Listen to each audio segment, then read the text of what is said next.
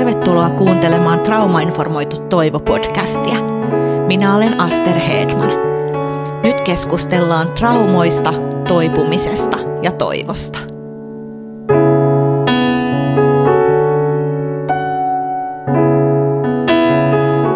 Tervetuloa kuuntelemaan Traumainformoitu Toivo-podcastia. Tämän podcastin tekeminen on tosi mielenkiintoista. Mä oon oppinut tässä hirveästi itse lisää ja mä oon saanut tavata sisotealan taitavia osaajia.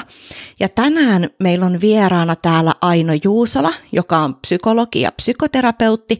Ja Aino on kirjoittanut parikin kirjaa, mutta tänään me puhutaan enemmän tällaisesta kirjasta kuin Taakka vai turva, mitä kannan mukanani menneiltä sukupolvilta. Ja tämä on semmoinen aihe, joka on yksi ihan sellaisia ydinjuttuja traumainformoidussa työtavassa tai traumainformoidun työotteen hyödyntämisessä. Meillä usein on taustalla jotain, mitä me kannetaan sieltä meidän lapsuudesta, ehkä meidän isovanhemmilta tai jopa heidän vanhemmiltansa mukana.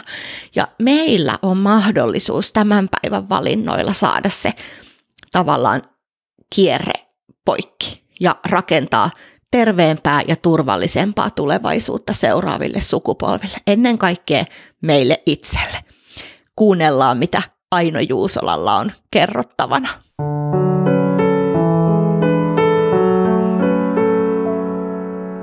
Aino Juusola, tervetuloa Traumainformoitu Toivo-podcastiin vieraaksi. Kiitos. Valtavan mukava olla täällä. Kiitos kutsusta.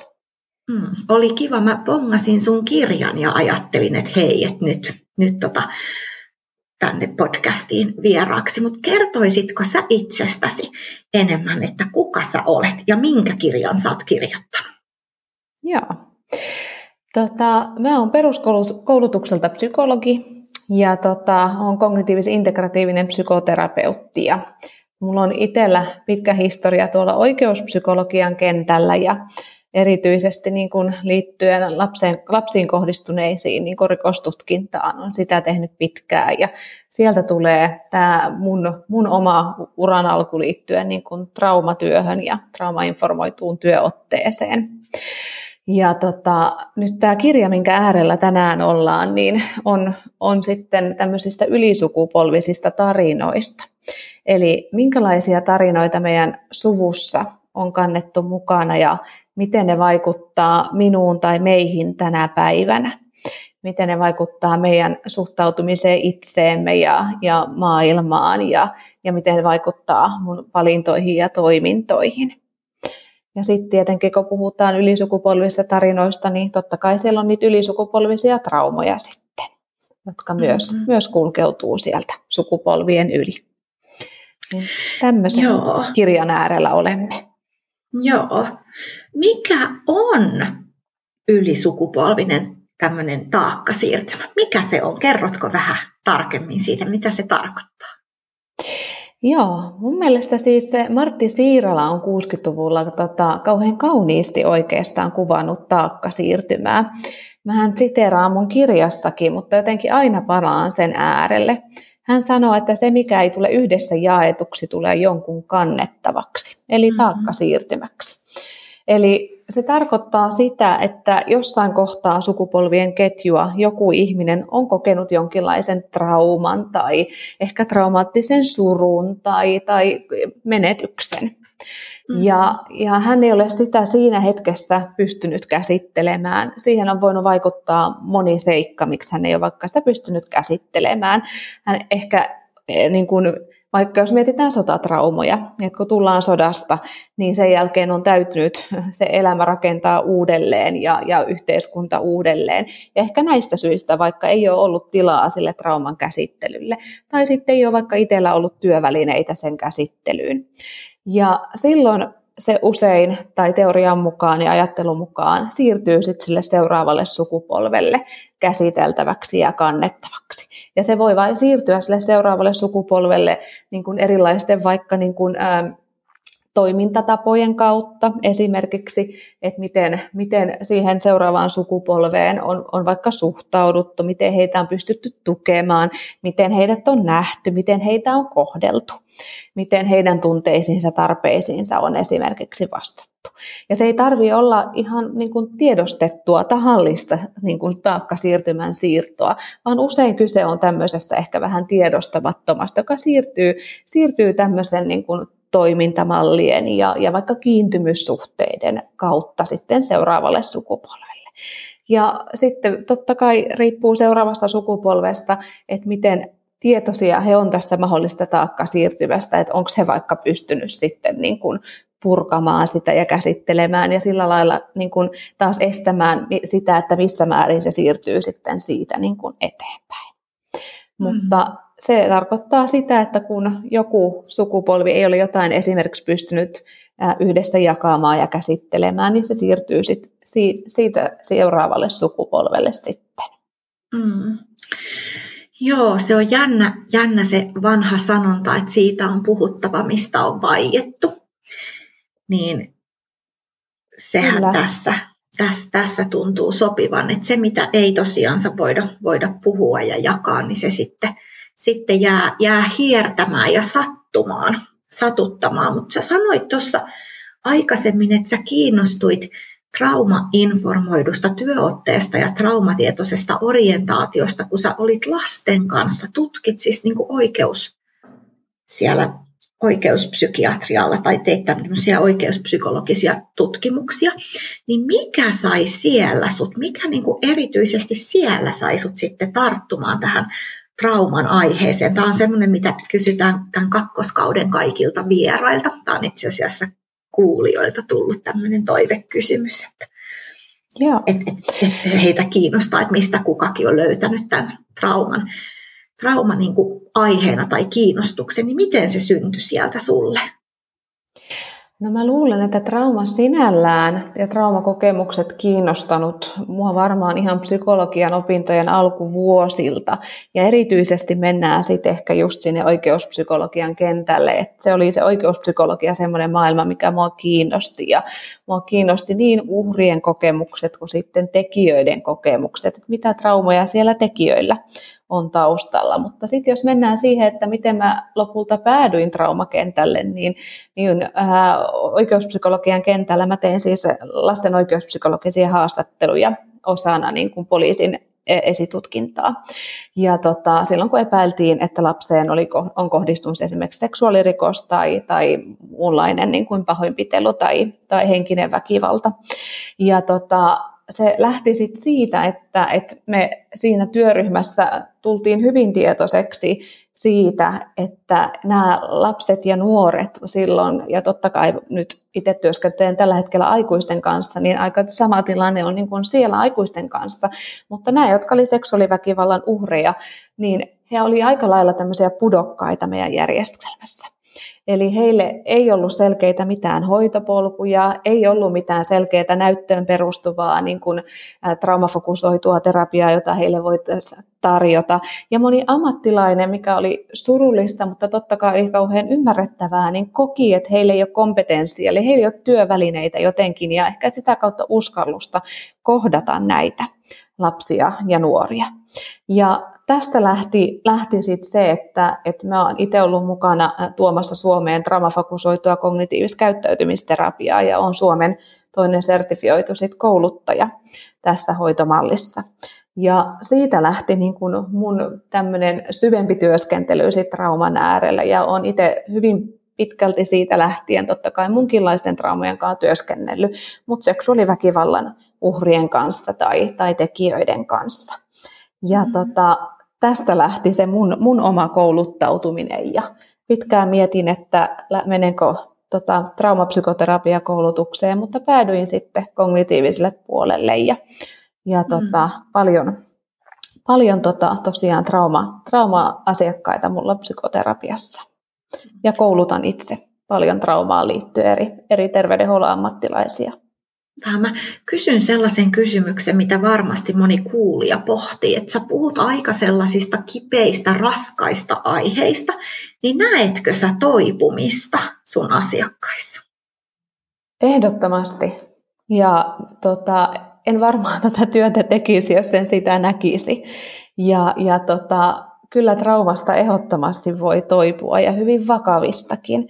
Totta kai se on hyvin yksilöllistä, että miten kauan siinä menee, mutta, ja, ja siihen vaikuttaa eri, eri seikat siihen niin kuin toipumisprosessiin ja, ja eri sen vaiheisiin ja, ja näin poispäin, mutta ihan ehdottomasti. Ja, ja, ja toivoa näen ja, ja, ja tota, toipumista näen ja toivoa haluan ihan ehdottomasti itsekin pitää yllä. Mä näen, että se on hirveän keskeinen tekijä myös sitten. Puhuttiin me traumainformoidusta työotteesta tai puhuttiin me ihan traumapsykoterapiasta. Niinpä, niinpä. Joo, se on, se on just noin, ja mähän ajattelen myös niin, että kaikesta voi toipua, tai lähes kaikesta voi toipua, jos on oikeaa tukea oikea-aikaista just. ja oikein Joo. kohdennettua. Ja sitten on jotenkin riittävän hyvä vointis ehkä siihen, että ymmärtää sen, että nyt mä tarvitsen apua. Joo. Ajatteletko sä, että nämä olisi hyvät lähtökohdat? Kyllä, ja semmoinen ehkä ymmärrys, kun ollaan trauman äärellä, että et, et traumahan ei ole semmoinen, että nyt mä menen hoitoon, mä käsittelen sen, jes, paketoitu, ja nyt, nyt mä oon niin kuin toipunut vaan, mm-hmm. vaan trauma on sellainen, joka elää meissä läpi meidän elämän ja eri elämänvaiheista niin kuin erilaisena. Ja, ja se toipuminen on oikeastaan sitä, että mä ymmärrän sitä, miten se trauma elää musta. Just noin. Ja miten se voi tulla pintaan eri elämänvaiheissa juurikin, että oli se sitten niin kuin nuoruudessa tai seurustelusuhteessa tai vanhemmuudessa tai, tai, tai miten tahansa parisuhteessa. Just niin, niin siitä on just, just jotenkin toipumisessa kyse. Ja, ja toipuminen menee vaiheittain. Hirveän hyvä esimerkki esimerkiksi vaiheista nyt tulee mulla, mulla itse rikoksen uhrien kohdalla mieleen, että, että me voidaan tehdä sitä traumatyötä vaikka sen jälkeen, kun, kun poliisitutkinta on päättynyt tai vaikka poliisitutkinta olisi käynnissä, mutta sitten kun me jäädään odottelemaan, mikä meillä on hirveän ikävää Suomessa, että nämä niin kun, ä, oikeuskäsittelyjen, ennen kuin päästään sinne käräjille, niin, kun, niin ne ajat on hirveän pitkiä, niin usein siinä näkyy selkeästi, että päästään tiettyyn pisteeseen esimerkiksi hoidossa ja, ja siinä toipumismatkassa. Ja, ja sitten jäädään jotenkin odottamaan sitä oikeudenkäyntiä. Ja sitten sen oikeudenkäynnin jälkeen tulee ehkä se uusi vaihe jälleen, mm. miten sitten sen päätöksen kanssa mennään eteenpäin ja miten se trauma muussa nyt elää ja vaikuttaa. Just nämä on tämmöisiä, tämmöistä niin kuin vaiheista niin Just noin. toipumista Just ja noin. Elä, elämistä minussa se trauma. Ja, ja tietenkin mikä on keskeistä se, että se trauma ei tarvitse määritellä missään nimessä, niin kuin ei näiden ylisukupolvisten tarinoidenkaan tarvitse määritellä Niinpä. sitä ihmistä. Niinpä. Se on, ju, se, on, se on just noin. Päästään, päästään sitten eteenpäin. Sä oot Aino Juusola sanonut aika upeasti tuossa Taakka vai turva kirjan esipuheessa, että meitä ei niinkään järkytä se, mitä tarinoita kuulemme, vaan se, miten niitä kerrotaan ja mikä niissä oleva lataus on. Niin mitä sä tarkoitat tällä? Joo, tämä, tämä olisi ihana ottaa itselleen tämmöinen viisaus, mutta tämä ei ole mun, mun, niin kuin, mun alkuperjään. Tämä menee ihan antiikin kreikkaan epiktetoksen niin kuin sanoihin, että ihmisiä eivät järkytä asiat, vaan, vaan heidän niin kuin se, että miten se sitten tulkitaan se asia. Mm. Ja tota, sitten kun me ollaan nyt näiden tota, ylisukupolvisten tarinoiden äärellä, niin siinä merkityksellistä on jotenkin se, että kun me kuullaan niitä tarinoita, niin minkälainen lataus siihen tarinaan liittyy sen kertojan puolesta. Eli kun kertoja kertoo jotain, esimerkiksi omaa kohtaamansa traumaa tai, tai jotain tarinaa suvusta, niin välttämättä se tarina itsessään, vaikka järkyttävä sinällään, niin ei välttämättä ole se, joka kuulia järkyttäisi, mm. vaan juurikin se lataus ja merkitys, mikä sillä on ollut sille meidän läheiselle ihmiselle. Eli jotenkin niin kuin siinä poistuu silloin se tai, tai ehkä se lähtee, sanotaan niinpä, että ehkä se tarina juuri, tarinan käsite lähtee siinä elämään, koska tarinahan on se, johon tulee sit mukaan tietynlainen niin kuin väri ja sävy jotenkin. Eli just meidän olisi kauhean tärkeää itsekin kiinnittää huomiota siitä, että millä lailla me kerrotaan vaikka näitä suvun tarinoita. Mm-hmm. Ja miten, miten sitten tämmöinen joku lataus vaikuttaa siihen, että minkälaisen tulkinnan me annetaan niin kuin eteenpäin niistä, niistä tarinoista.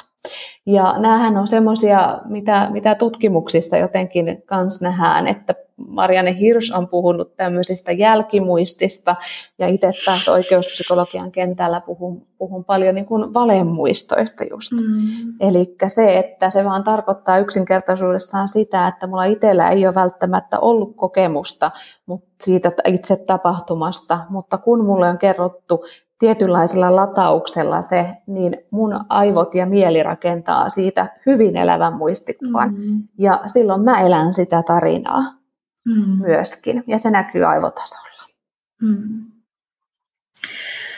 Joo, toi on, toi on tosi mielenkiintoista. Ja, ja just, että miten sä kuvaat tarinoista, tai niin kuin tarinoita näinä niin kuin kipuina, ja, ja sitten tietenkin myös positiivisessa mielessä. Mutta sitten miten me voidaan vaikuttaa siihen tarinaan, mitä me kerrotaan meistä itsestä, mitä me kirjoitetaan meistä itsestä, niin miten voi tehdä siitä omasta tarinasta ehyempää ja terveempää? Joo, tähän mä haluan ihan ensin jotenkin tuoda sen, että minkä takia mä oon itse tietoisesti halunnut tähän sen tarinan käsitteen. Tarinan käsitehän on, on semmoinen siis niin kuin muokkautuva ja sitä voi muokata ja sitä lupaa nimenomaan kirjoittaa uudelleen sellaisena, miten se mua palvelee. Et jos me oltaisiin puhuttu vaikka mun historiasta, mm-hmm. niin, niin sittenhän meille tulisi jälleen kerran erilainen mielikuva siitä, että se on jo niin kuin, vähän enemmän ehkä kiveen hakattua tietyllä lailla. Ja, ja tähän liittyy just se, että mä voin kirjoittaa sitä mun omaa tarinaani. Ja tässä on niin kuin ensimmä, ensimmäinen tärkeä askel on jotenkin tulla tietoiseksi siitä, että miten mä kuvaan itseäni muille. On yksi askel, minkälaista tarinaa mä kirjoitan niin kuin siinä mielessä, että mitä mä kerron itsestäni. Mutta toinen puoli on tulla tietoiseksi siitä, että miten mä itse puhun itselleni. Mm-hmm. Esimerkiksi jos mä, mitä mä ottaisin esimerkin, vaikka, vaikka ihan epäonnistumiset on kauhean hyviä kohtia, miten mä, miten mä itse puhun itselleni, jos mä vaikka teen jonkun virheen, onko se kauhean rankasevaa vai, vai minkälaista se on. Tai sitten vaikka ihan onnistumisetkin, että mm-hmm. miten mä, miten mä niin kuin puhun, pystynkö mä antaa itselleni kiitosta siitä, mitä mä oon tehnyt vai selitänkö mä sen aina pois. Ja kun mä tuun näistä tietoiseksi, niin sitten mä voin lähteä miettimään sitä, että okei, että onko nämä semmoista, jotka palvelee mun hyvinvointia. Ja onko nämä tarinat nimenomaan joustavia vai onko näissä jotenkin hyvin vahvana joku tietty näkökulma tai tulokulma, joka, joka sitten sulkee alleen kaikki muut tarinat, mitä minuun mm-hmm. liittyy.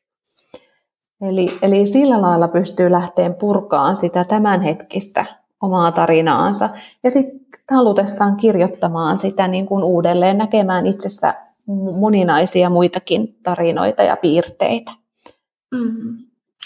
Pystyykö sitä tarinaa uudelleen kirjoittamalla ja työstämällä vapautumaan sitten myös niistä ylisukupolvisista taakkasiirtymistä? Kyllä mun on pakko sanoa, että joo, koska näen sitä niin kuin tota, omassa työssäni. Ja, ja tota, toki tämä on semmoinen, mitä kirjassa jaan myös omaa tarinaani. Ja, ja tota, sillä, sillä lailla niin kuin koen, itse olen myös kokenut, että sen tiettyn suvun yli tulevan, sukupolvien yli tulevan tarinan tai sen tarinan, mitä mä oon aina kantanut mukana, niin, niin, niin se pystyy muokkautumaan ja, ja mm. keventymään esimerkiksi. Mm. Eli jotenkin siinä kohtaa nimenomaan niin kun tunnistamaan se, että kenen tarinaa mä vaikka kerron ja, ja palauttamaan se tarina sille, keltä se on tullut niin kuin mielen sisäisesti ja, ja tota, ää, sitten pohtimaan sitä, että no minkälaisena mä sitten haluan jälkipolvien mut muistavan, eli minkälaista tarinaa mä sitten haluan itse itsestäni kertoa eteenpäin. Just eli kyllä ihan ehdottomasti siitä pystyy, pystyy niin kuin vapautumaan. Joo. Sä kerroit, to, niin sano vaan.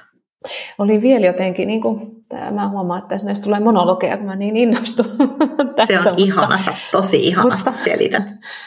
Mutta jotenkin sitten myös semmoinen, että se, että me vapaudutaan siitä, ei tarkoita sitä, että se ei eläisi meissä. Et kyllähän nämä, jotka tulee vaikka ylisukupolvien tai lapsuudesta nämä minä-tarinat, niin kyllähän ne niin kuin elää meissä edelleen.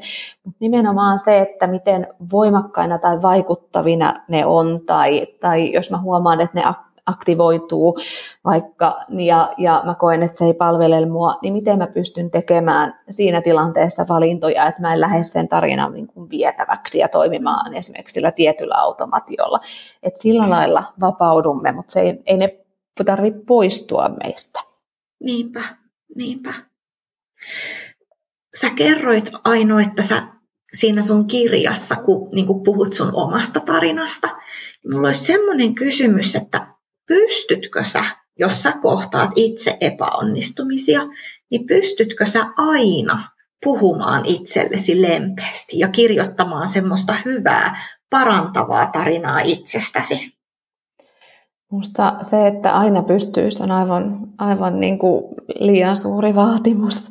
Mm. Että mä aina sanon omille asiakkailleni, että vaikka psykoterapeuttina saanut tehdä aika paljonkin omaa matkaa ja, ja mm. itse tutkiskelua ja käynyt pitkän psykoterapian ja, ja tota, nyt on, on psykoterapian kouluttajakoulutuksessa ja jälleen psykoterapiassa itse, mutta ihan yhtä lailla sitä on ihminen ja, ja tota, ne vanhat mallit aktivoituvat. Just useimmiten tämä on minusta hirmu hyvä esimerkki se, että kun mä teen virheen, niin ihan yhtä lailla tässä tänä päivänäkin, niin, niin löydän hyvin kriittisen äänen sisältäni ja, ja hyvin kriittisesti saatan puhua. Totta kai mä tuun niin kuin nopeammin siitä tietoiseksi ja pystyn sitä niin kuin kääntämään, mutta on myös osa myötätuntoa se, että mä voin todeta, että hei, että tänään mä en löydä sitä myötätuntoa ja se on se myötätunto. Eli tänään tämä on vaikeaa. Ja Onpa tota... ihana ajatus. Tänään Kyllä. en löydä myötätuntoa itseäni kohtaan. Joo, ja mä voin olla sen, se on se myötätunto, minkä mä pystyn Just. itselleni antamaan. Että mun ei, senkään ei tarvi muuttua vaatimukseksi jotenkin. Onpa ihana. Tosi, tosi ihana ajatus. Hmm. Sitten kun me puhutaan tarinoista, niin mehän puhutaan aina vähän semmoisista erilaisista tarinoista. Mä muistan, että mun isä joskus, joskus kertoi aikanaan, että, että Aster, että jos kymmenen ihmistä piirtäisi saman puun ja ne katsoisi sitä puuta ihan samasta kohtaa, niin ne silti jokaisen ihmisen puu olisi erinäköinen niin meidän tarinatkinhan on aina erilaisia, vaikka ne olisi samasta perheestä, niin kuin samoista Kyllä. lähtökohdista. Niin mitäs käy semmoisessa tilanteessa, että joku perheestä lähteekin, niin kuin, että hän lähtee työstämään omaa tarinaansa ja hän paranee, ja sitten se ei sovikaan enää sinne muun perheen tarinoihin. Niin miten siitä voi edetä? Miten voi löytää semmoisen yhteisen tarinan? Ja tarviiko tarinat aina olla semmoisessa synkassa keskenään? Joo, ihan valtavan tärkeä kysymys ja, ja pointti. Mulle yksi toimittaja, tota, siitä, siitä on jo jokunen hetki aikaa, mutta tota, hän, hän itse kertoi näin, että, että hänellä ja tota, hänen ää, siskollaan, nimenomaan niin kuin sanot näistä perheistä, on, on hyvin erilaiset näkemykset ja tarinat jostain niin kuin tapahtumasta. Ja hän kysyy juuri tämän, että no pitäisikö meidän löytää joku yhteisymmärrys siitä, mitä on jotenkin tapahtunut. Ja mä haluan jotenkin niin kuin ton auki puhua sillä lailla jotenkin, että, että mehän nimenomaan ei pystytä luomaan ihan identtisiä tarinoita, koska jokainen meistä tulee siihen tilanteeseen meidän oman historian kanssa, jälleen kerran tarinan kanssa, kokemuksen kanssa, mikä vaikuttaa siihen, miten me tulkitaan sitä tilannetta. ja, ja, meidän, tai mihin meidän tarkkaavuus ohjaantuu. Ja, ja tämä vaikuttaa siihen, että minkälainen muistikuva meillä jää siitä. Sitten me jälleen kerran lähdetään siitä pois siitä tilanteesta ja mennään eteenpäin tahoillamme, mm. käydään keskusteluja joidenkin ihmisten kanssa, joka jälleen kerran muokkaa sitä tarinaa ja sitä muistikuvaa. Ja tästä syystä, niin kuin sanottu, niin kukaan meistä ei kuvaisi vaikka sitä puuta ihan samalla lailla. Mm-hmm. Että se koko ajan niin kuin muokkautuu. Ja tästä on jotenkin hirmu hyväkin olla tietoinen, että miten monen vaiheen läpi ja filterin läpi meidänkin tarinat on mennyt, mutta me ollaan usein lapsena otettu ne aika annettuina ja jotenkin totuutena. Ja kysyit, kysyit jotenkin sitä, että, että mitä sitten, jos yhden tarina muuttuu ja, ja perheen tarina niin kuin ei muutu. Ja useinhan tämä onkin se tilanne, eikä se vaatimus jotenkin olekaan se, että se perheen tarina jotenkin muuttuisi tai me pystyttäisiin sitä jotenkin niin kuin muuttamaan.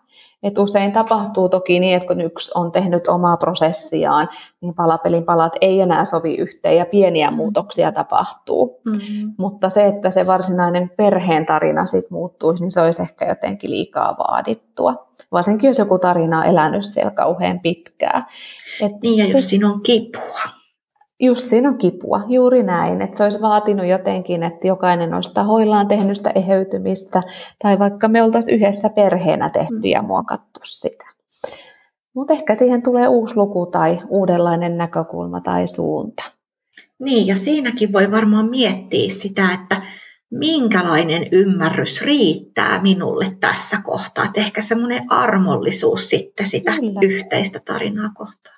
Just näin, kyllä. Ja just sen, että, että tärkeintä ehkä niin siinä perheen sisäisessäkin tarinassa olisi se just ymmärtää, että meillä kaikilla on hiukan omanlainen tarinamme ja se saa olla näin. Ja silti me voidaan olla jotenkin se perhe. Mm, niinpä. Kun me tehdään työtä ihmisten kanssa, niin useinhan on varsinkin sote-alalla on paljon traumaa ihmisten tarinoissa mukana, niin kuin sä kerroit tuossa jo aikaisemmin, että sä oot sitä sun työssä huomannut.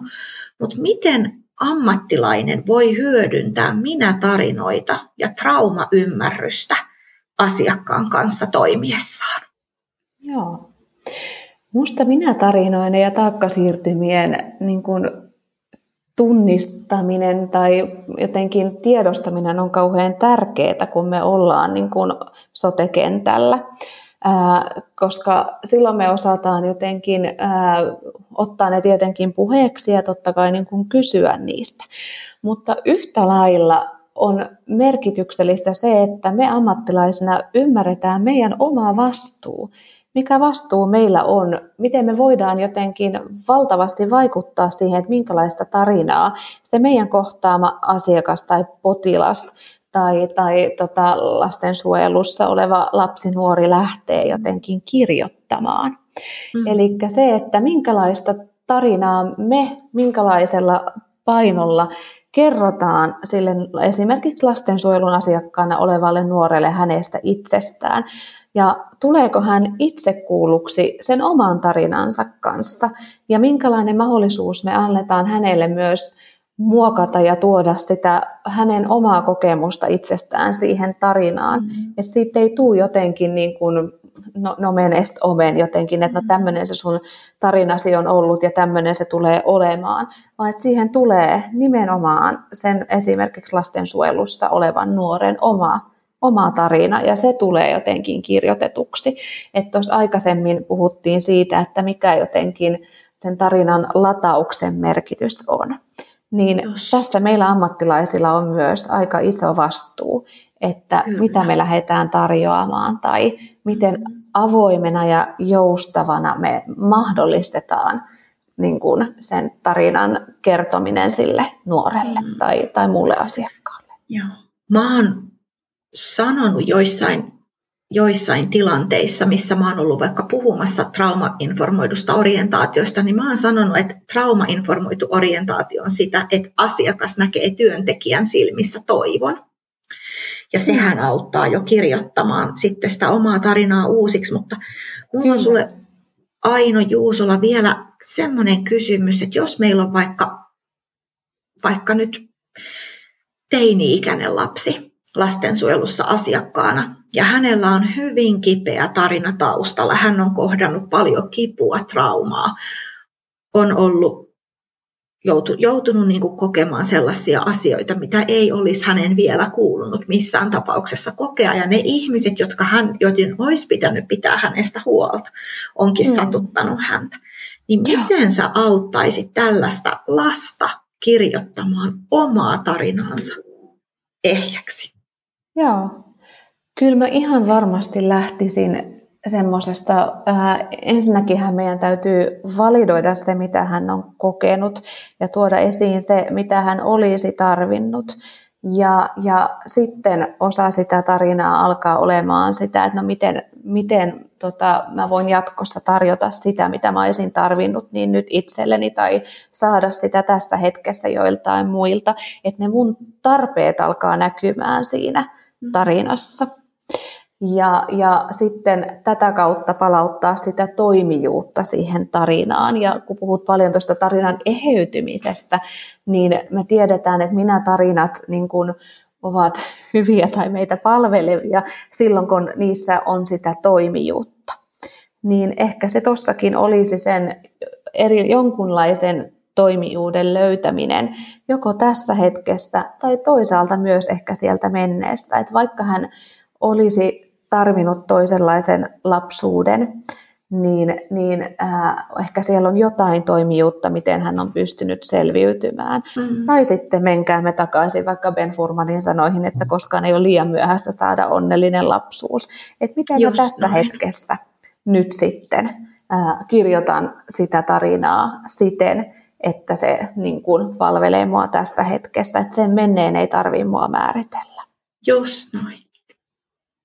Aino Juusola, on upeeta, että saat tässä Trauma-informoitu podcast tai Trauma-informoitu podcastissa mukana kakkoskaudella.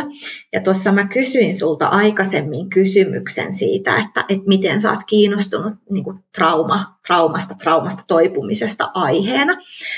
Se oli kuulijoiden välittämä kysymys. Ja kuulijoilta tuli tälle kaudelle, kaudelle sitten toinenkin kysymys, ja tämä on tällainen, että mistä sä tiedät, mistä sä huomaat, että sun asiakas on löytämässä toivoa.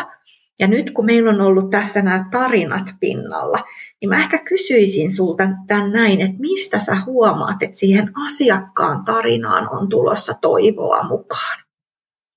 Mistä sä sen huomaat? Onpas ihana kysymys. Tota, noin. Ää, ehkä mä palaan tuohon meidän viimeisimpään, tai tuohon viimeisimpään kysymykseen jotenkin, niin kuin, että, että se on varmaan siinä, kun se oma ääni alkaa elää siinä tarinassa. Ja, ja tota, siihen tarinaan tulee joustavuutta, että ymmärretään, että hei, tämmöinen on ollut meidän suvun tarina vaikka, tai meidän perheen tarina, mutta minun tarinani on tämmöinen. Ja kun alkaa ehkä tämä orastaa sieltä jotenkin, niin ehkä, ehkä sitten se on semmoinen käännekohta. Ja se tarina on joustavampi ja, ja siinä on ehkä myötätuntoa. Sitten me ollaan jo aika pitkälläkin jo. Mutta ehkä semmoinen niin kuin uskallus puhua omasta puolesta ja omaa tarinaa ja ymmärtää se, että, että se suvun tarina oli silloin ja nyt on nyt. Voisiko, onpa siis tosi ihanasti sä kuvasit, tota, voisiko se olla niin, että se ihminen silloin alkaa toipumaan, kun hän saa sitä omaa elämää ja tarinaa haltuunsa. Et kun puhutaan vaikka siitä niin, kuin niin sanotusta hallinnan tunteesta, Joo. tai siitä, että se oma, oma itse ja oma ääni alkaa, alkaa sieltä syntymään. Toi oli tosi oivalluttavasti, ihanasti sanottu aina. Joo, joo, ja ihana kun sanoit ton, koska se mikä jäi tuossa jotenkin sanomatta, niin sehän mikä on tärkeää on, niin kuin sen toipumisen kannalta on, että siellä alkaa olla sitä toimijuutta. Että me voidaan, tot, yksi tapa sanoa sitä hallinnan tunnetta, mutta just sitä toimijuutta, minä pystyvyyttä. Eli se oma ääni lähtee siellä, oma tarina, minun tarina lähtee kasvamaan ja elämään. Voi että, Aino Juusola, iso kiitos sulle, kun sä olit mukana tässä Trauma-informoitu Toivo podcastissa. Ja mä toivon, että tämä, jakso voi jotenkin antaa voimia kuulijoille, että he joko omaa tarinaa lähtee kirjoittamaan uusiksi, ehjemmäksi, tai sitten niiden asiakkaiden, tukee heidän asiakkaitaan kirjoittamaan ehjiä tarinoita. Ja sitten mä, niin tänne podcastin endnoteseihin tulee sitten tietoa sun molemmista kirjoista ja sitten muista sun suosittelemista julkaisuista ja muista, mutta kiitos Aino Juusola, kun olit mukana Trauma-informoitu Toivo podcastissa. Kiitos kutsusta.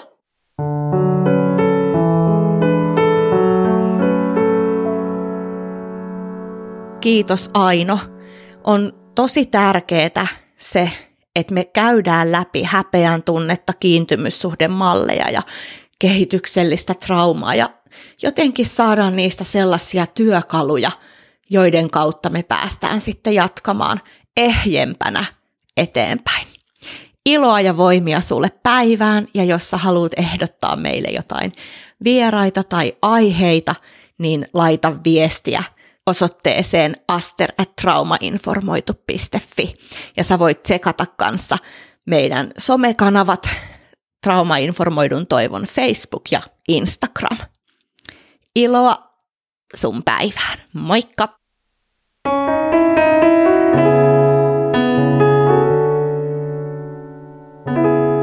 Kiitos kun olit mukana. Tsekkaa myös www.traumainformoitu.fi sekä Traumainformoidun toivon Facebook, Instagram ja muut sometilit.